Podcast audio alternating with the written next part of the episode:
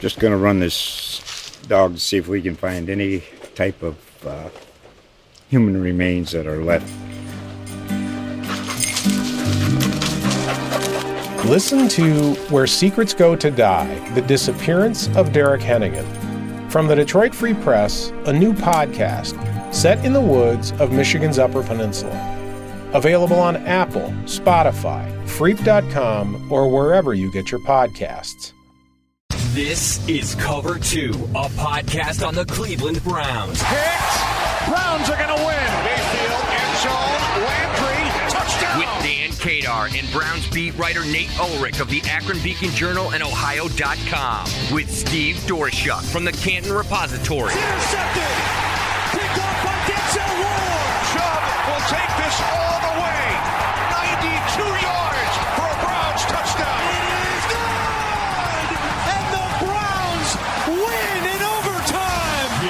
Browns fans. Now, Cover 2, a podcast on the Cleveland Browns. Hey there, everybody. Welcome back to Cover 2, a podcast on the Cleveland Browns. This is Dan Kadar, joined as always by Browns beat writer Nate Ulrich. Nate, how have you been? Busy but good. How are you?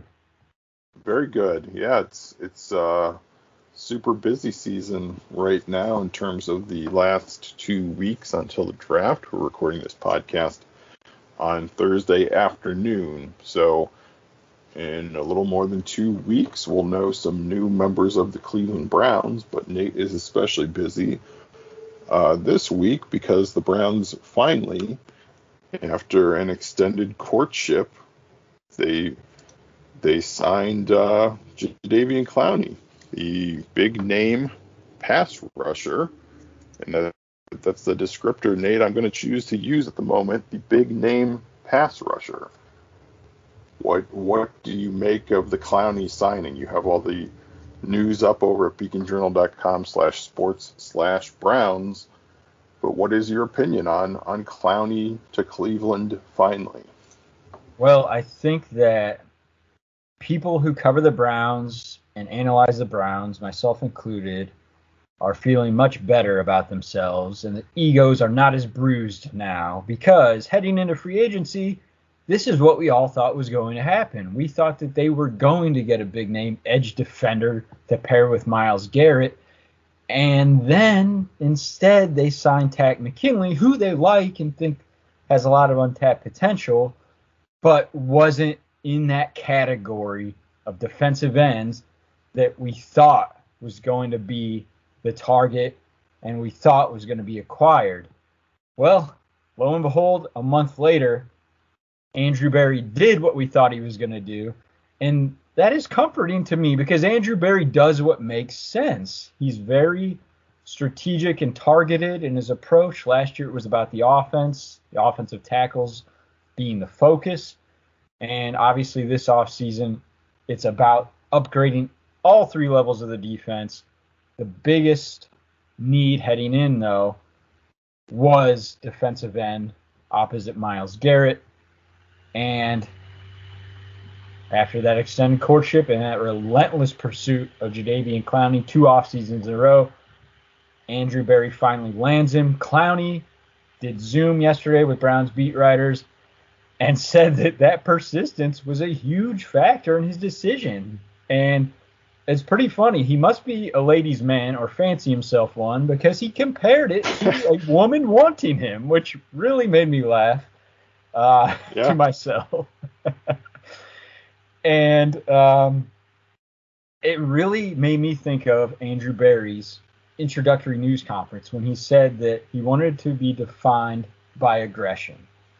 And that doesn't mean going out and spending a ton of money all the time and, you know, kind of taking some of the swings uh, that, that, you know, even John Dorsey, who could acquire talent like one of the best GMs in the league, but would take some of those characteristics.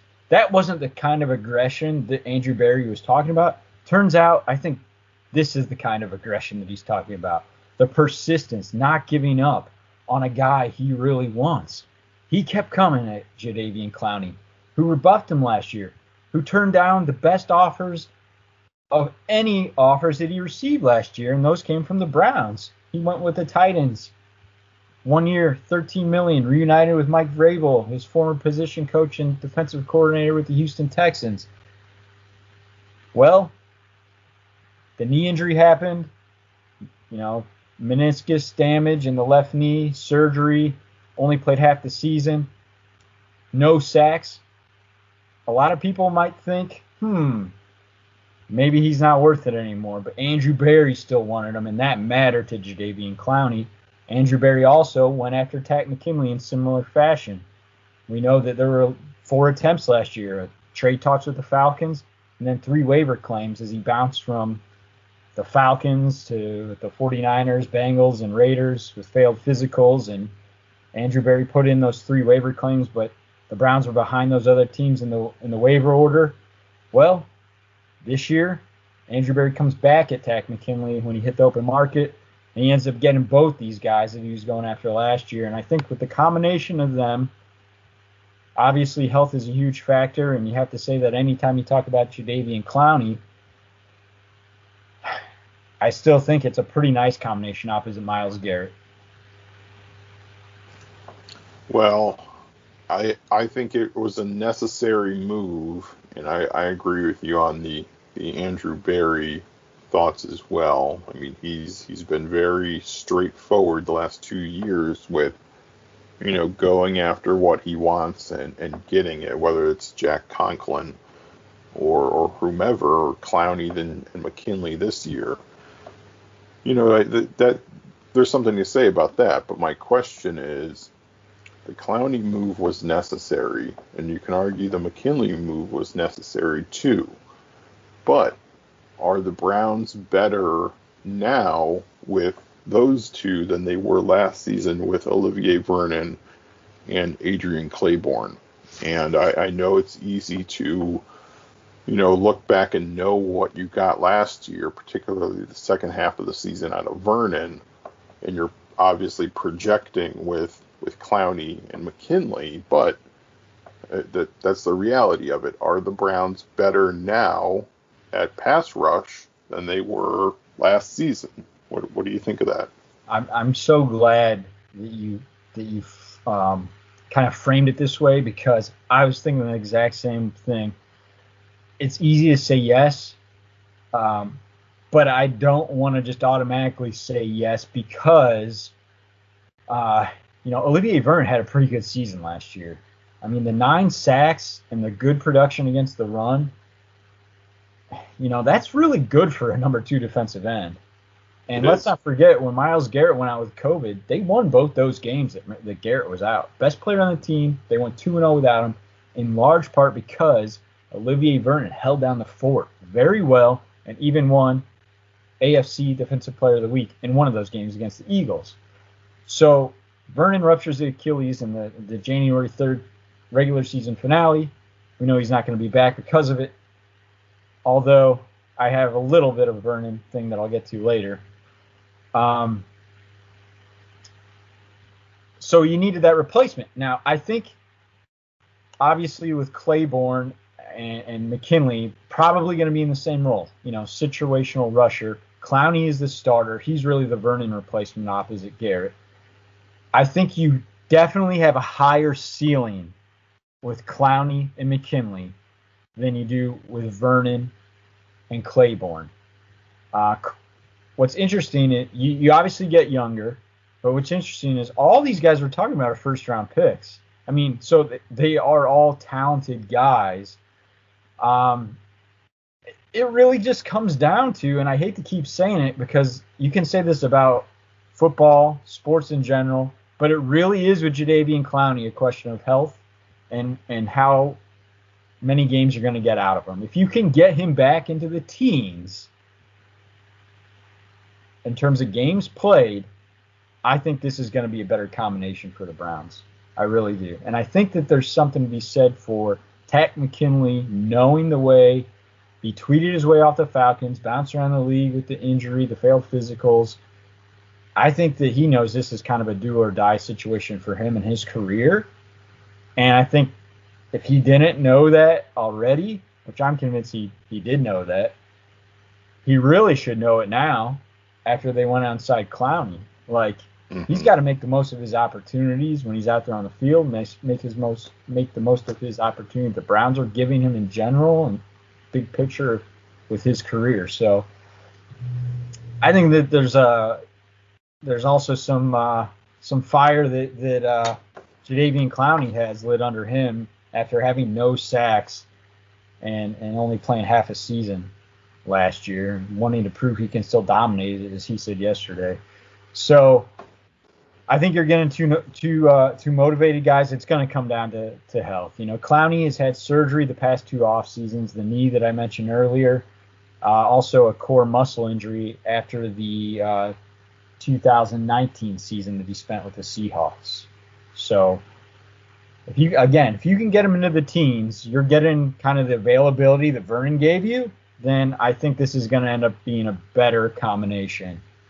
But Vernon and Clayborn, that wasn't a bad one. And Vernon really was a good number two defensive end in 2020. He he was, and my my initial feeling about these additions is that McKinley is going to be a little bit of an upgrade over uh, Clayborn, and Clowney. That it's going to be tough. I mean, to to top what Vernon did last year, Clowney would have to set a record for himself in sacks in a season. He's never had double digit sacks. And man, you are spot on uh, with with the health thing because this is a guy who he's extremely talented, but it's always a but with him with the injury stuff. Whether it was the meniscus last year, microfracture surgery as a rookie, which he said is is pretty much the worst injury you can get as a football player, and he's right. That is a devastating injury. Um, he he's always hurt. He's only played a full season once. So it's to me, Clowney is high risk, high reward. Um, so we'll we'll see which side the Browns land on. I I, just don't see a gray area with him being just pretty good. I, I, I see him as a you're going to get a lot or you're going to get what he did in Tennessee last season. So time will tell, obviously. Yeah, Um, but I, I I agree, but I do think it is all, and I do think it is tied to his availability. Like you're get if he's if he's out there, I think you're going to get a lot. Like, and in in the nine sacks, Dan, like that that Vernon put up, I don't expect Clowney to to get nine sacks. He's only done it, like you said, in two seasons. He had nine and a half. That's his career high. In Mhm. one, nine in the other. Wait, was that 2017, 2018? I think it was. Um, so you know, Yeah. Yep. we're yeah we're- we're a little ways away from that obviously but i think that you're going to get a, a really good um, you know run defender a guy who creates a lot of pressure um, you know quarterback hits and and i think that you know he's not going to have the the nine sacks that vernon had but I, I still think that when i say higher ceiling i think that if he is if he's getting in the the the number of games in the teens, you know, meaning he'll only miss, you know, three or so games, uh, four games, you know, with going to the 17 game schedule. And then, of course, with the Browns, the, the, the expectation now is absolutely playoffs. I think you're going to get some splash plays that you just want to get out of Vernon. So the sacks might not be there um, in terms of the nine that Vernon had but I think you're going to get some some you know forced fumbles. I mean, this is a guy who's had I think eight fumble recoveries, three of them touchdowns. Has had an interception return for a touchdown. There's Mhm. still there's still something about him being a crazy elite talent and 28 years old, and I probably older than that because of all you know in terms of his body because of all the injuries but I still think that there's game changing plays in him that you just don't get out of Olivier Vernon. That's why I say higher ceiling. Yeah, I, think that's that's a fair statement. So it, it kind of leads to one of the big questions of the offseason now, and it's about the draft and that position in the draft. You know, the the thought has been pass rusher is the biggest need on the Browns. You can argue now that they've addressed it. Maybe the Browns think they've addressed it sufficiently. Do you think that this move eliminates the need to take a pass rusher in the first round? I mean, obviously, things change if guys fall and you really, really love a guy, but is defensive end now a, first round need for the Browns, in your opinion? I don't think it's a first round need per se. I wouldn't be surprised if they still went that route. You know, I still think defender is the most likely route. I'm still going to go with my four possibilities being cornerback, defensive end, linebacker, and receiver. I still think I've been pounding the drum that cornerback is the likeliest route for a while. Obviously, now I feel even stronger about it. Uh, if you want to bet that galley boy, I feel totally ready to do that now. Um, it, it's a bit unfair though, right? I mean, the, the better bet would you you for you would have been getting that, um, you know, uh-huh. sealed before before Clowney. If you still want to do it though, we can. But I think a more fair bet would almost be, and I think I'm willing to do it. I, am almost willing to bet that a, a galley boy on cornerback being the first round pick of the Browns, whether that's a 26 or a trade up. You know, I, I'm almost willing to, to say, Dan, if they don't draft a cornerback, then a galley boy is on me. I just feel even more strongly that it's going to be a cornerback. Of course, there's a possibility it would be one of those other three options I listed, but when you look at it, unless you feel like Greedy Williams is going to be fine and is your number two cornerback um, coming off a season in which he played no games because of nerve damage in the shoulder, I don't see how it's not a big need. Like, they signed Troy Hill, okay? He can play outside opposite Denzel Ward, but plan A is definitely for him to play in the slot. So I just think that that number two corner spot is still kind of staring Andrew Berry in the face. And I think that he is whittled down kind of these holes he wanted to fill on defense and set himself up to take that corner the way that he set himself up to take a left tackle last year. Now I understand it is different because he's picking 26 this year, barring a trade, and he was picking 10 last year. So it, it's much more of an inexact science this time around.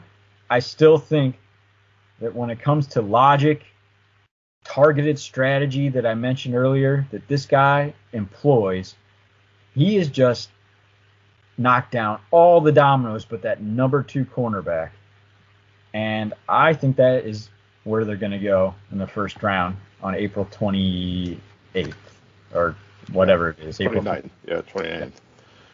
Well, yeah, I mean, look, you're the the thing is about Greedy Williams, and it, it hasn't really gone said because the, the the talk has all been his injury stuff, right?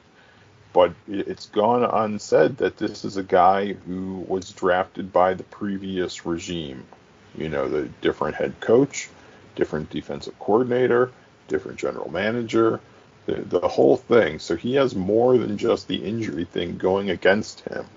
You know, I, I know the Browns say all the, the nice things about him, but we don't know exactly how they think about his fit in their defense. So look, I'm I'm willing to concede that cornerback probably is the most likely scenario in the first round.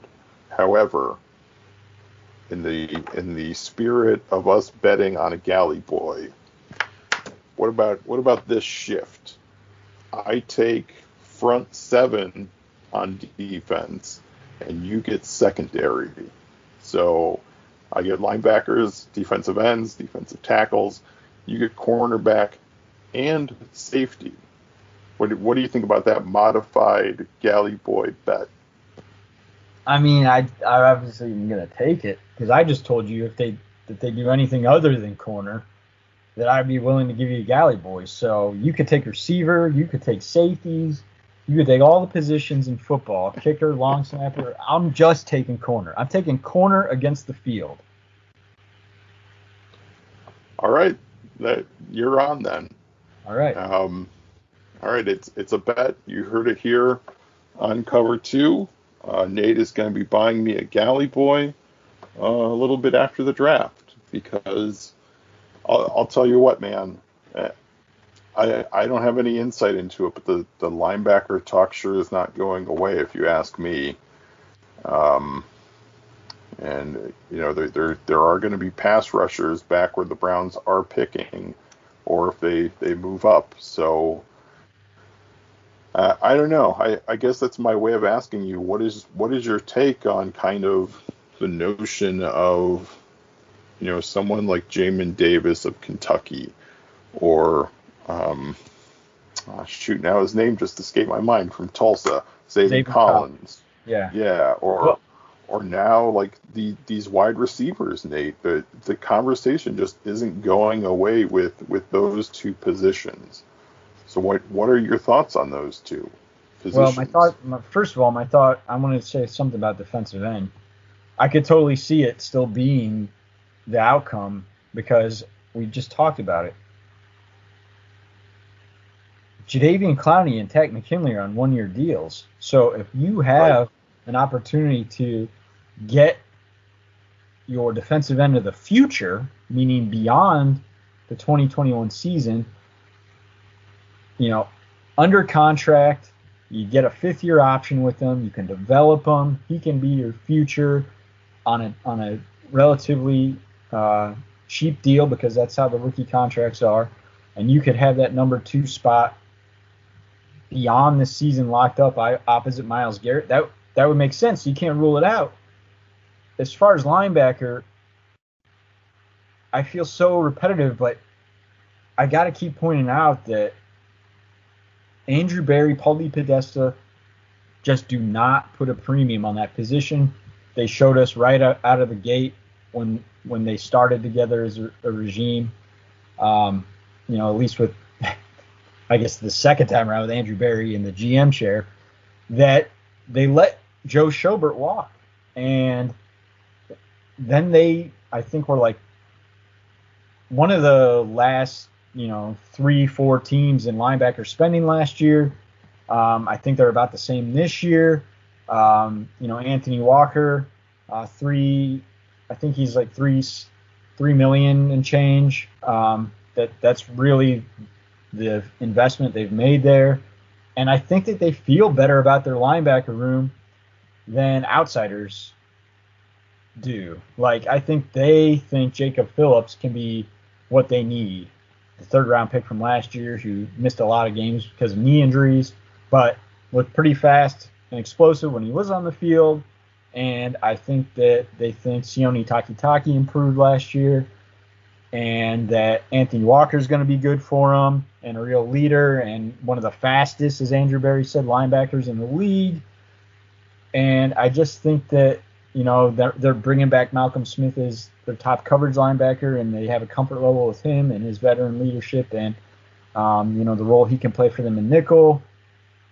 I think they see more in that group than the average fan or you know most analysts and you know beat reporters. So I'm just having my hard time a, hard time wrapping my mind around them taking a linebacker in the first round because it would definitely be them kind of going against their philosophy or the rule in terms of investing a lot in that position. Now my thing is if you're if, if that's going to happen, I think it has to be somebody that they really fall in love with and make and kind of forces them to make an exception to their rule on linebacker. And I think that it's about traits and being different. And I think Zaven Collins is different that way because he is an off-ball linebacker, but he's so big that you probably can use him the way Tulsa did on third downs and let him rush off the edge a little bit at times. Um, he said he loves to do that. Um, he loves to run sideline to sideline, wants to be everywhere. So if you think that he is different enough and gives you the versatility, which is a huge word for Joe Wood, uh, it's a huge word for Joe Woods and for the NFL in general now. I, I don't know. I, I, I can kind of wrap my mind around him. I don't know enough about Davis right now.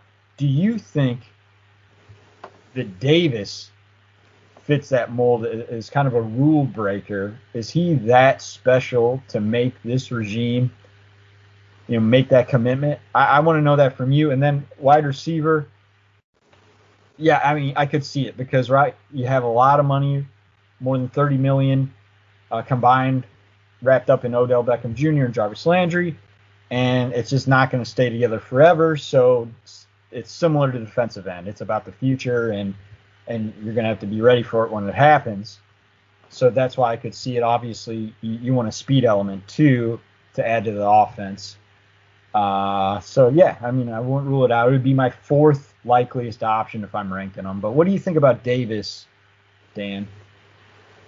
Well, he's really freaking good. Um, and, and I would say that if you thought Lavonte David should have been an offseason addition for the Browns.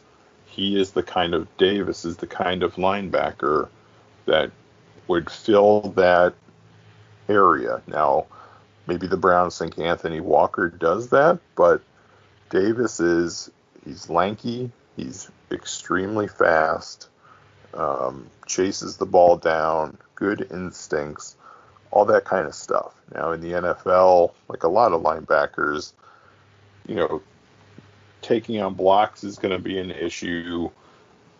Sometimes hitting, you know, a powerful ball carrier can can give him problems, whether it's a tight end or running back, that kind of thing. But man, he he moves around and he he can cover a lot of ground for you, you know. So I, I personally I don't think he should totally be out of the question myself though you make a good point with the, the versatility thing. I don't think he's as much of a you know linebacker safety hybrid kind of player as like the guy from Notre Dame is. Um, and he's he's a different kind of player than what Zaven Collins is. So, man, that that's tough. I guess based on how I described him, does he sound too redundant then with what Anthony Walker is going to be providing. I don't know. a little bit. It almost sounds like he's just, you know, an, an upgraded version. But, you know, I don't know. Mm-hmm. And, and, and, the other thing I would say is, uh, let me take this name slowly and get it right. Jeremiah Owusu Koramoah? Probably yeah. right. But the linebacker from Notre Dame, Mm-hmm. I kind of feel like John Johnson III, Grant Delpit, you know, Ronnie Harrison are those versatile safeties. You're going to play three of them a lot who are going to be playing some linebacker roles at times.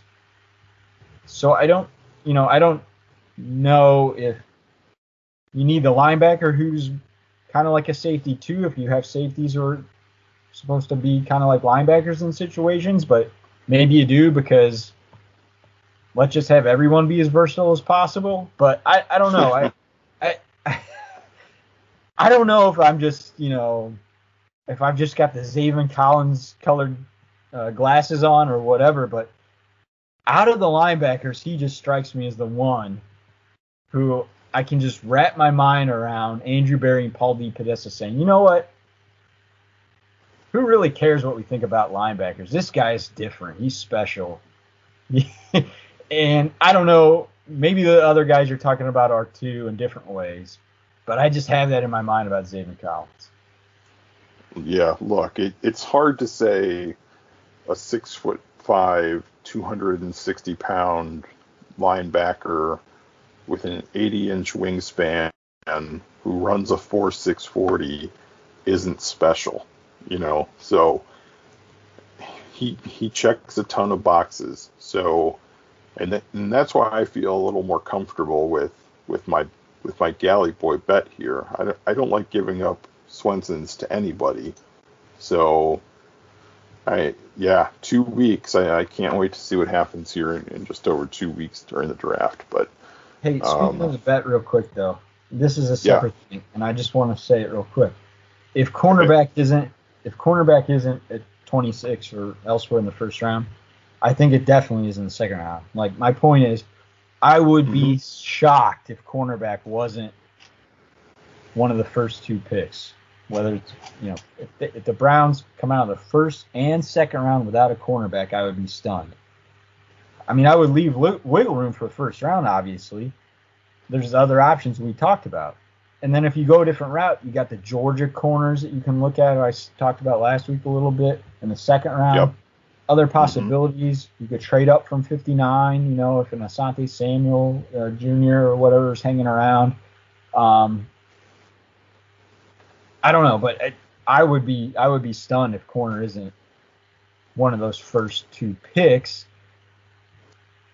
And to kind of piggyback off that, I would not be stunned.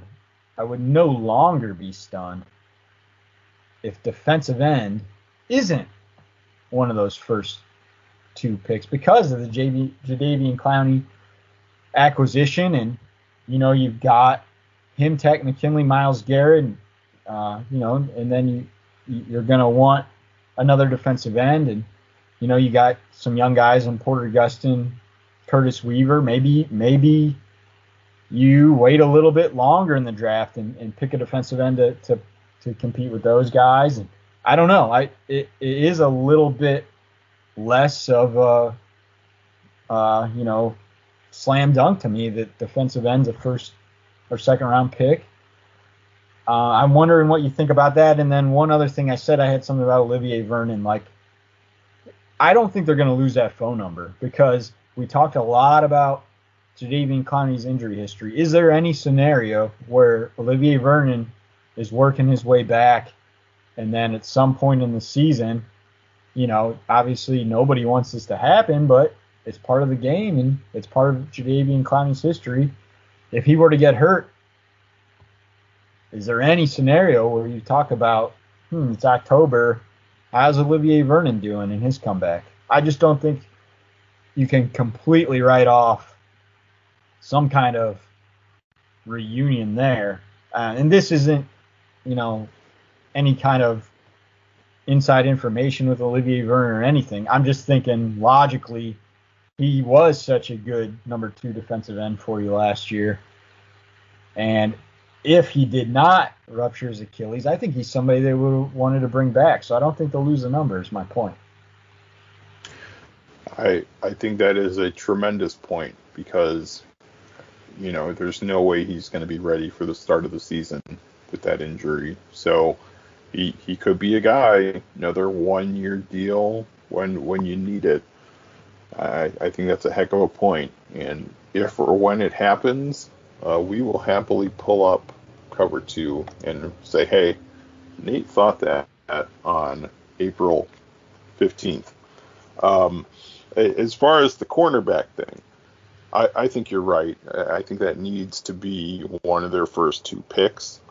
I, I would say get to know those Georgia guys, like you mentioned, Eric Stokes, um, Tyson Campbell. They're, they're both really good. They're both really fast. They both have size.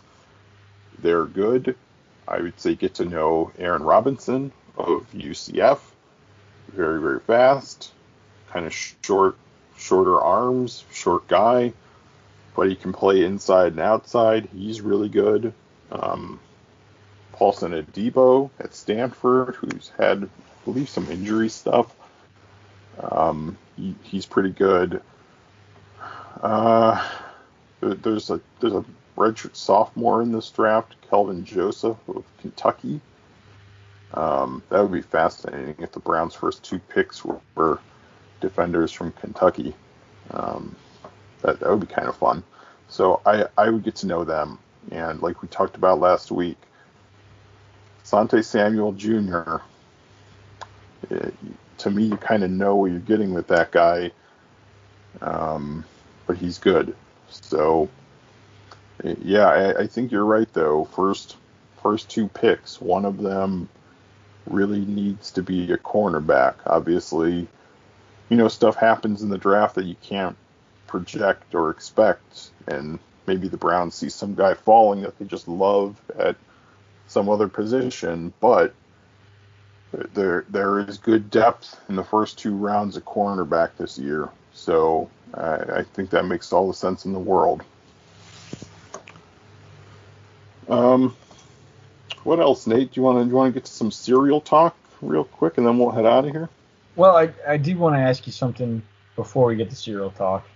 Sure. Um, big picture expectations for this Browns team. They're in the elite eight of the NFL, so to speak, last year, the divisional Mhm. round. hmm Um, you know, a lot of productive moves on the defensive side, which they needed to get done, and more to come with the draft. You would think. Uh, so, what does this do for you and your expectations for the team? Are they any different with the Jadeveon Clowney signing, or have you kind of been at the same spot for a while now? Well, I I don't think they're a ton different with the Jadeveon Clowney signing. I think they're much more different with the signing of John Johnson, Troy Hill. I I think those were the two big, huge, massive needs on on the defense and, and pass coverage. So my expectations before Clowney were this this is a team that should compete with the Chiefs for the AFC title. Now, whether or not they can beat the Chiefs, that is an extremely tough ask, and I, I I'm just not ready to go there yet. I, I don't know why exactly. Maybe it's the Patrick Mahomes factor. I, I just don't know. But to me, they're they are a team that should be competing for the AFC Championship. Um, the the Super Bowl thing. Look, I, I know a lot of fans are. Here we go, brownies. Here we go, woo woo. Um, Super Bowl, here we come, type of thing. And that look, that's great. I'm just not quite there yet, is all. So uh, that that's where I stand with that. Is your expectation changing for this team? No, I wouldn't say it's changing because I thought that you know they're they're definitely a contender. They have been a contender. Um, they they they proved it under Kevin Stefanski in his first year. You know they were very close to getting to that AFC title game last year, and I know it was funky with Patrick Mahomes getting hurt in the divisional round game. And I do think that it was you know, one of those golden opportunities that slipped away. I compared it to, you know, Michael Jordan not being there for the second half of a game when, you know, those Cavs games that we, those, Cavs teams that we grew up with always had to Mhm. face him, Dan. But, um, you know, I still think about the Ravens and Lamar Jackson, and the Browns were 0 2 against them last year. Yeah, they had a hell of a game, instant classic on Monday Night Football. You know, so there there's there's not just like you know hey you know Javian Clowney's here it, it- it's a slam dunk it's a no brainer you know the Buffalo Bills are good you know I mean there's there's just not like an easy path to the Super Bowl for the Browns because of these young quarterbacks. I mean Josh Allen Lamar Jackson uh, Patrick Mahomes. I mean that was that was kind of the way things ended last season. You look at this group and and you say, wow, you know, these are these are guys who are the new wave. These are guys who obviously can can hurt you in, the in the way that you think a quarterback can traditionally in the passing game, but these guys have different dimensions to games and, and they are the modern quarterbacks and, and and you have to build your defense to compete with them. And I think the Browns took some major steps in doing that this offseason in upgrading all three levels. And and I think Andrew Berry's going to continue to do so in the draft with that cornerback that I'm guessing is going to be the first round pick and probably another edge rusher. hmm but yeah, I, I, I'm I'm I'm with you, Dan. I'm not ready to put them in the Super Bowl. I'm I'm willing to say that they're among you know six seven teams that, that are in the in the thick of the conversation. And Jadeveon Clowney has the potential, if if if if if if those knees and the core and all that stuff can stay intact and doesn't need any uh, cleanups this year. Wow, you know we could be looking at at this big picture and saying, wow, that was a move that really did elevate them, um, not just as a defense, but as a as a team and a franchise. It has that potential. That's part of the high ceiling that I see with him. I mean, you just don't have two number one overall picks playing defensive end for you, and the Browns do. Right. So, yeah, yeah I mean, the talent is there.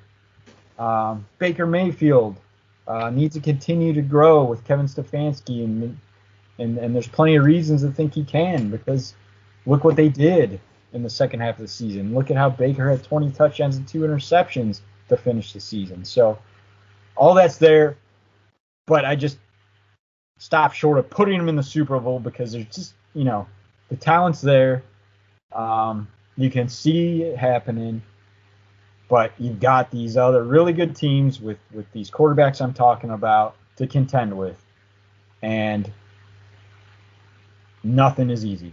You are in the conversation though, and I think that you were in the conversation no matter what because of, of what you proved last year, and, and you're only strengthening your case with the moves Andrew Berry's made to the defense. So that's kind of how I look at it. Mm-hmm. And I'm with you though. Expectation should be should be a next step, and the next step is the AFC Championship game. It literally is the next step. They fell just short of it in January. Yeah, and look, the, the AFC is such a meat grinder. Is the other thing. Besides all the names you mentioned, Ben Roethlisberger is still in Pittsburgh. I, I don't care if his play has fallen off or they've fallen off a little bit. That, that's still Pittsburgh. Joe Burrow, if he's healthy, the Bengals are going to be better. Um, you don't know what you're going to have with the Jets. They're, they're going to take a quarterback second overall, and Zach Wilson probably. The, the Dolphins are, are really loading up. Justin Herbert with the Chargers looks really, really good. Um, it's the AFC is just a meat grinder right now, and that, that is potentially bad news for the Browns. So, all right, Nate. With, with that said, let's let's talk cereal. And if you're wondering what we're talking about, maybe you've been under a rock this week. But Nick Chubb, the Browns running back, he is coming out with Chubb Crunch. It's going to come out in the fall, in time for the NFL season. It's going to be available on the website of the, I don't know if they're the makers of the cereal, I don't think they're actually making cereal themselves, but they come up with the idea for these athlete cereals. It's called PLB Sports and Entertainment. They are famous for Flutie Flakes, uh, is their biggest thing. They have a bunch of other athlete-based cereals. Um, you can get it on their website in the fall. Heinen's in the area, in the Cleveland area, will have them.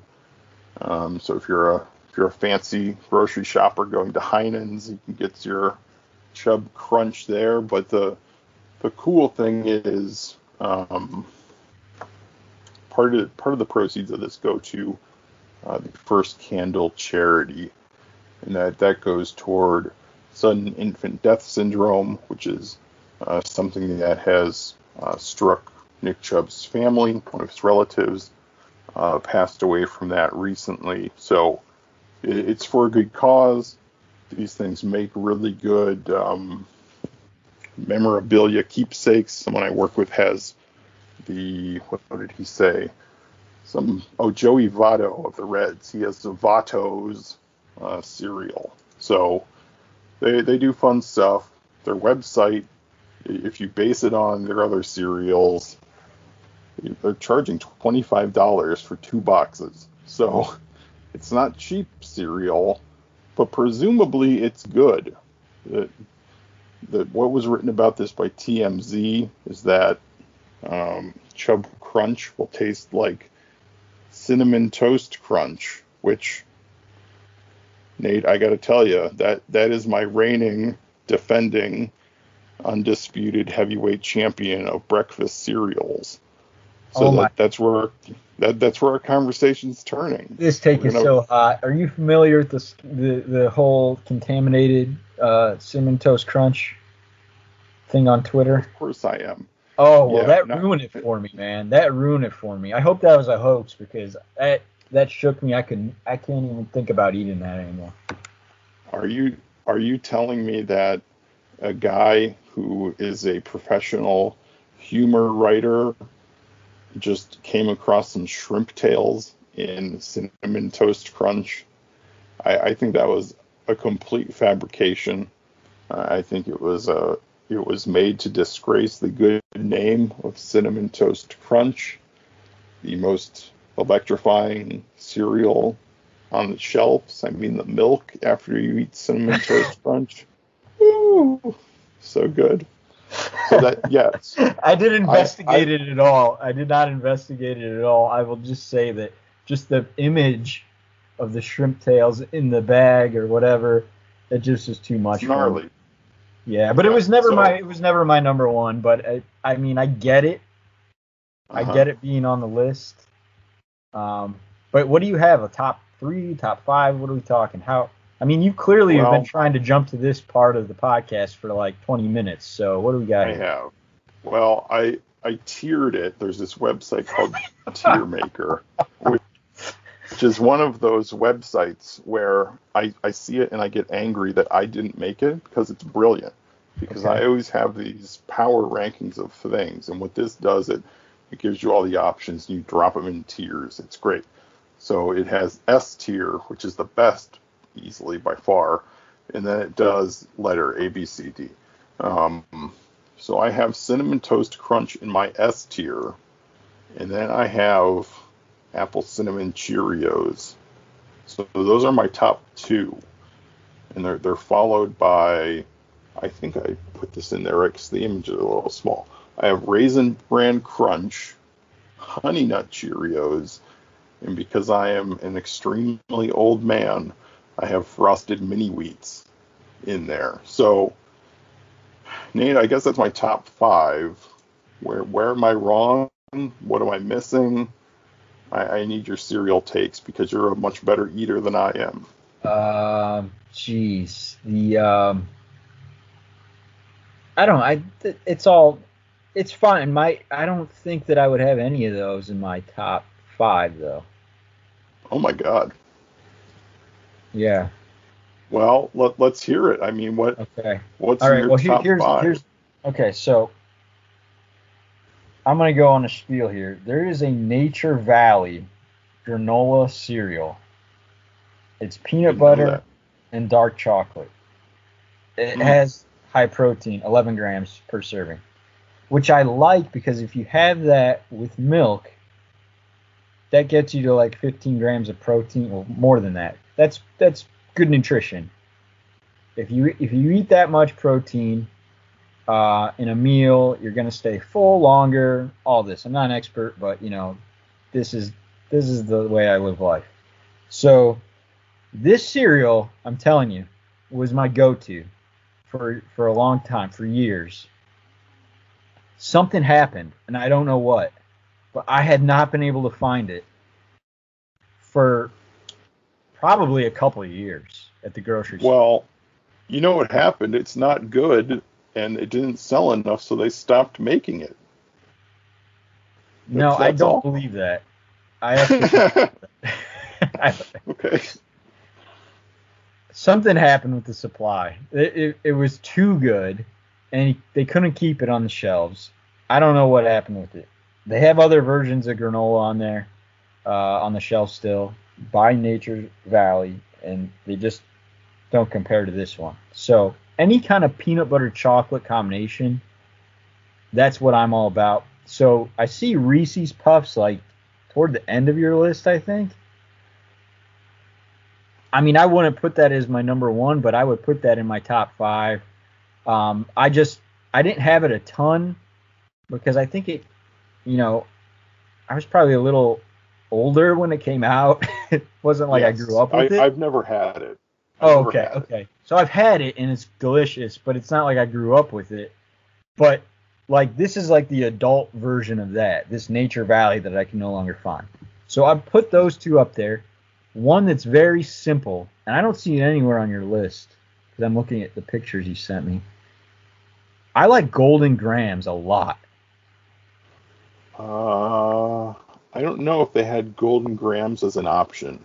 Okay. I, I, I, I used everything they gave me. Is golden grams similar to honeycomb or golden crisp? What is golden oh. grams?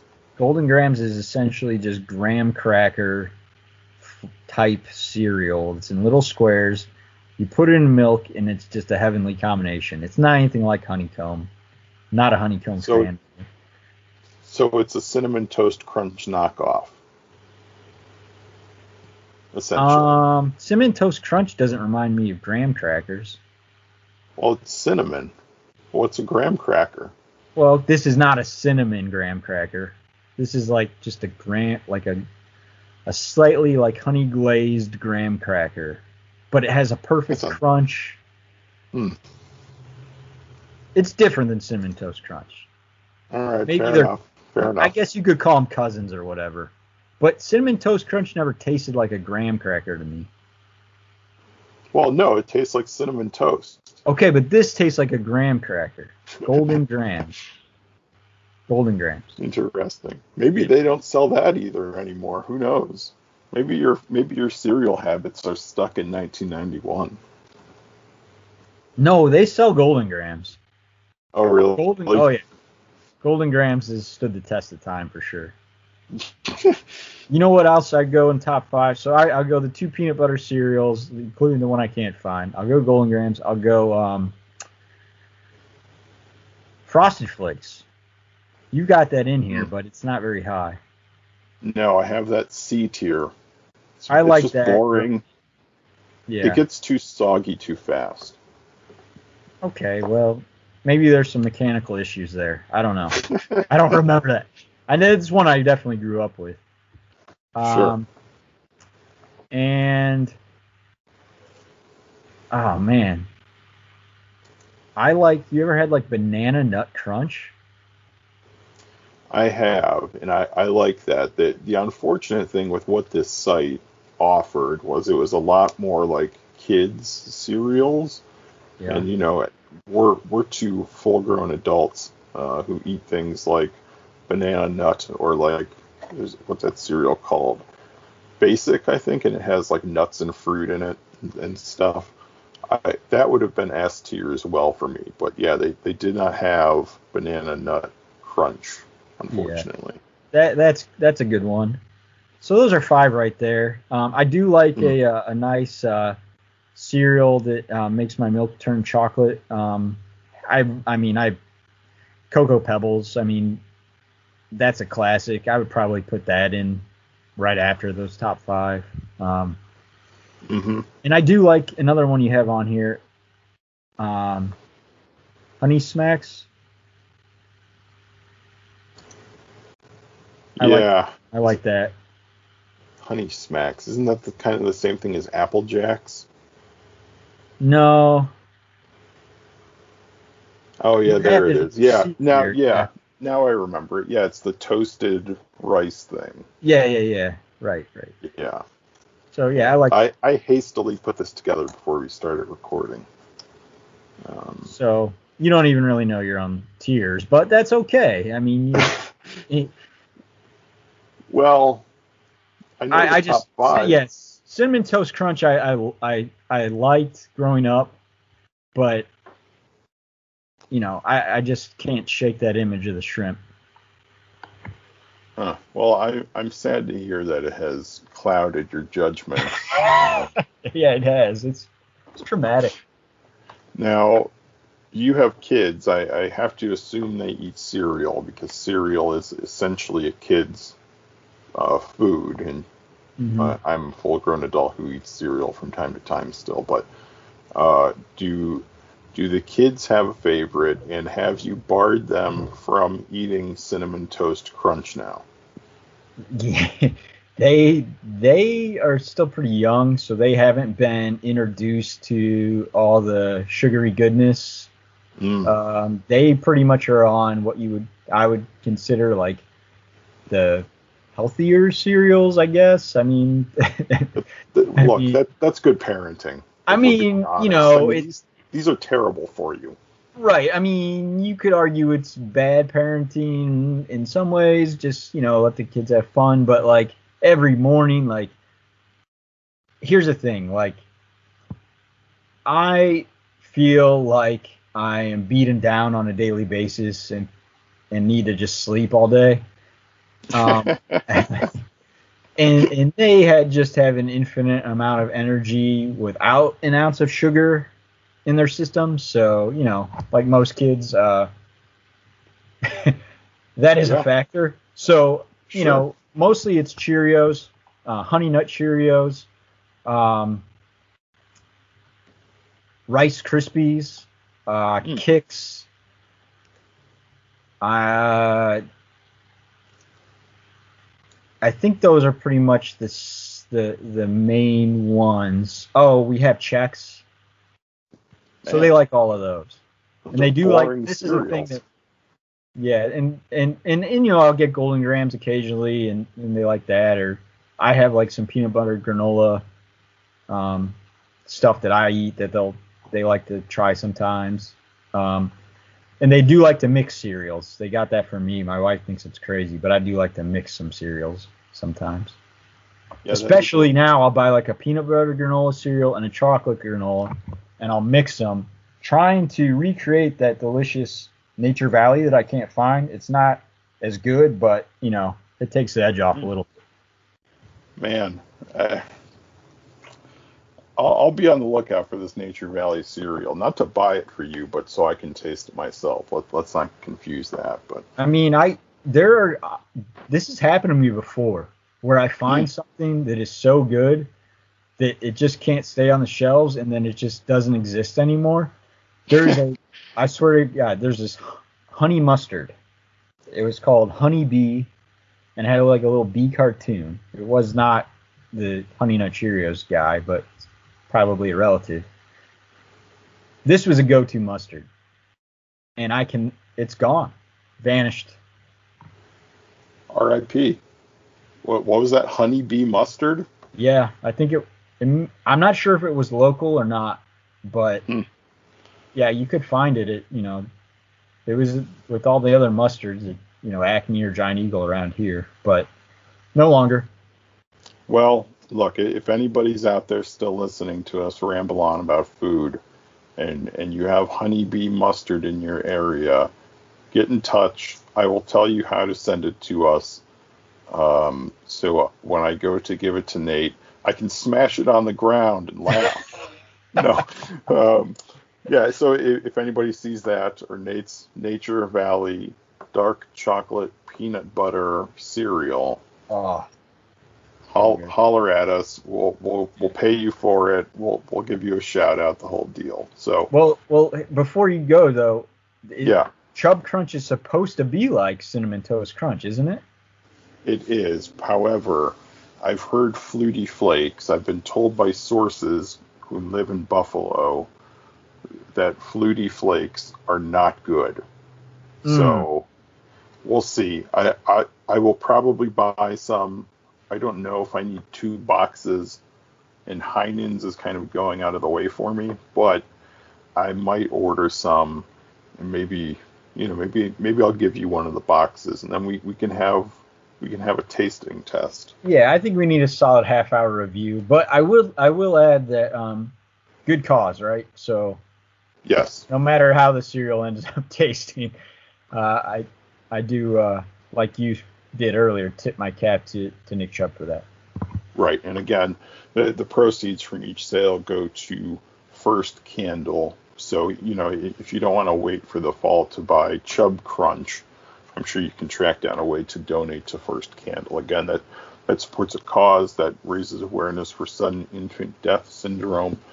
Um, so you know it, it, it's a it's a very serious issue. It's a very tragic issue. So if, if you're looking for a place to donate to, know that it's one that is supported by Browns running back Nick Chubb, who is, you know, he's the guy, salt of the earth kind of player. So, uh, with that said, Nate, anything else before we, we check out this week?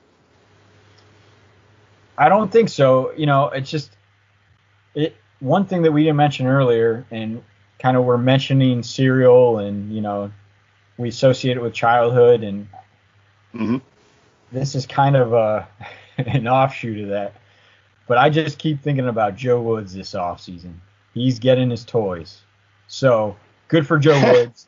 He got a lot of grief last year from Browns fans, mm-hmm. and he just did not have the personnel. So I'm looking forward to seeing what he does with it because he's a likable guy, um, and he's got a lot of Akron uh, connections with his family, and um, you know I would just like to see him get an opportunity to kind of show what he can do with this. You know, there there comes a little bit of you know pressure and expectations now, you know, with that because he does have the players.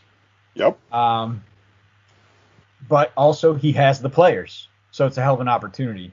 So yeah, cereal, toys, Joe Woods. I'm I'm done. Thanks, Dan.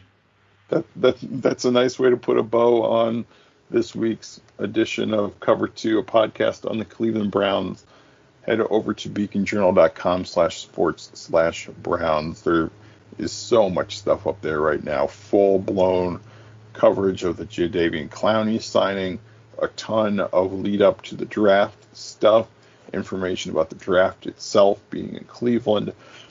So it, it's all there and it's going to keep coming over the next two weeks. The NFL season does not stop, and we have you covered here on Cover 2. So thank you very much for listening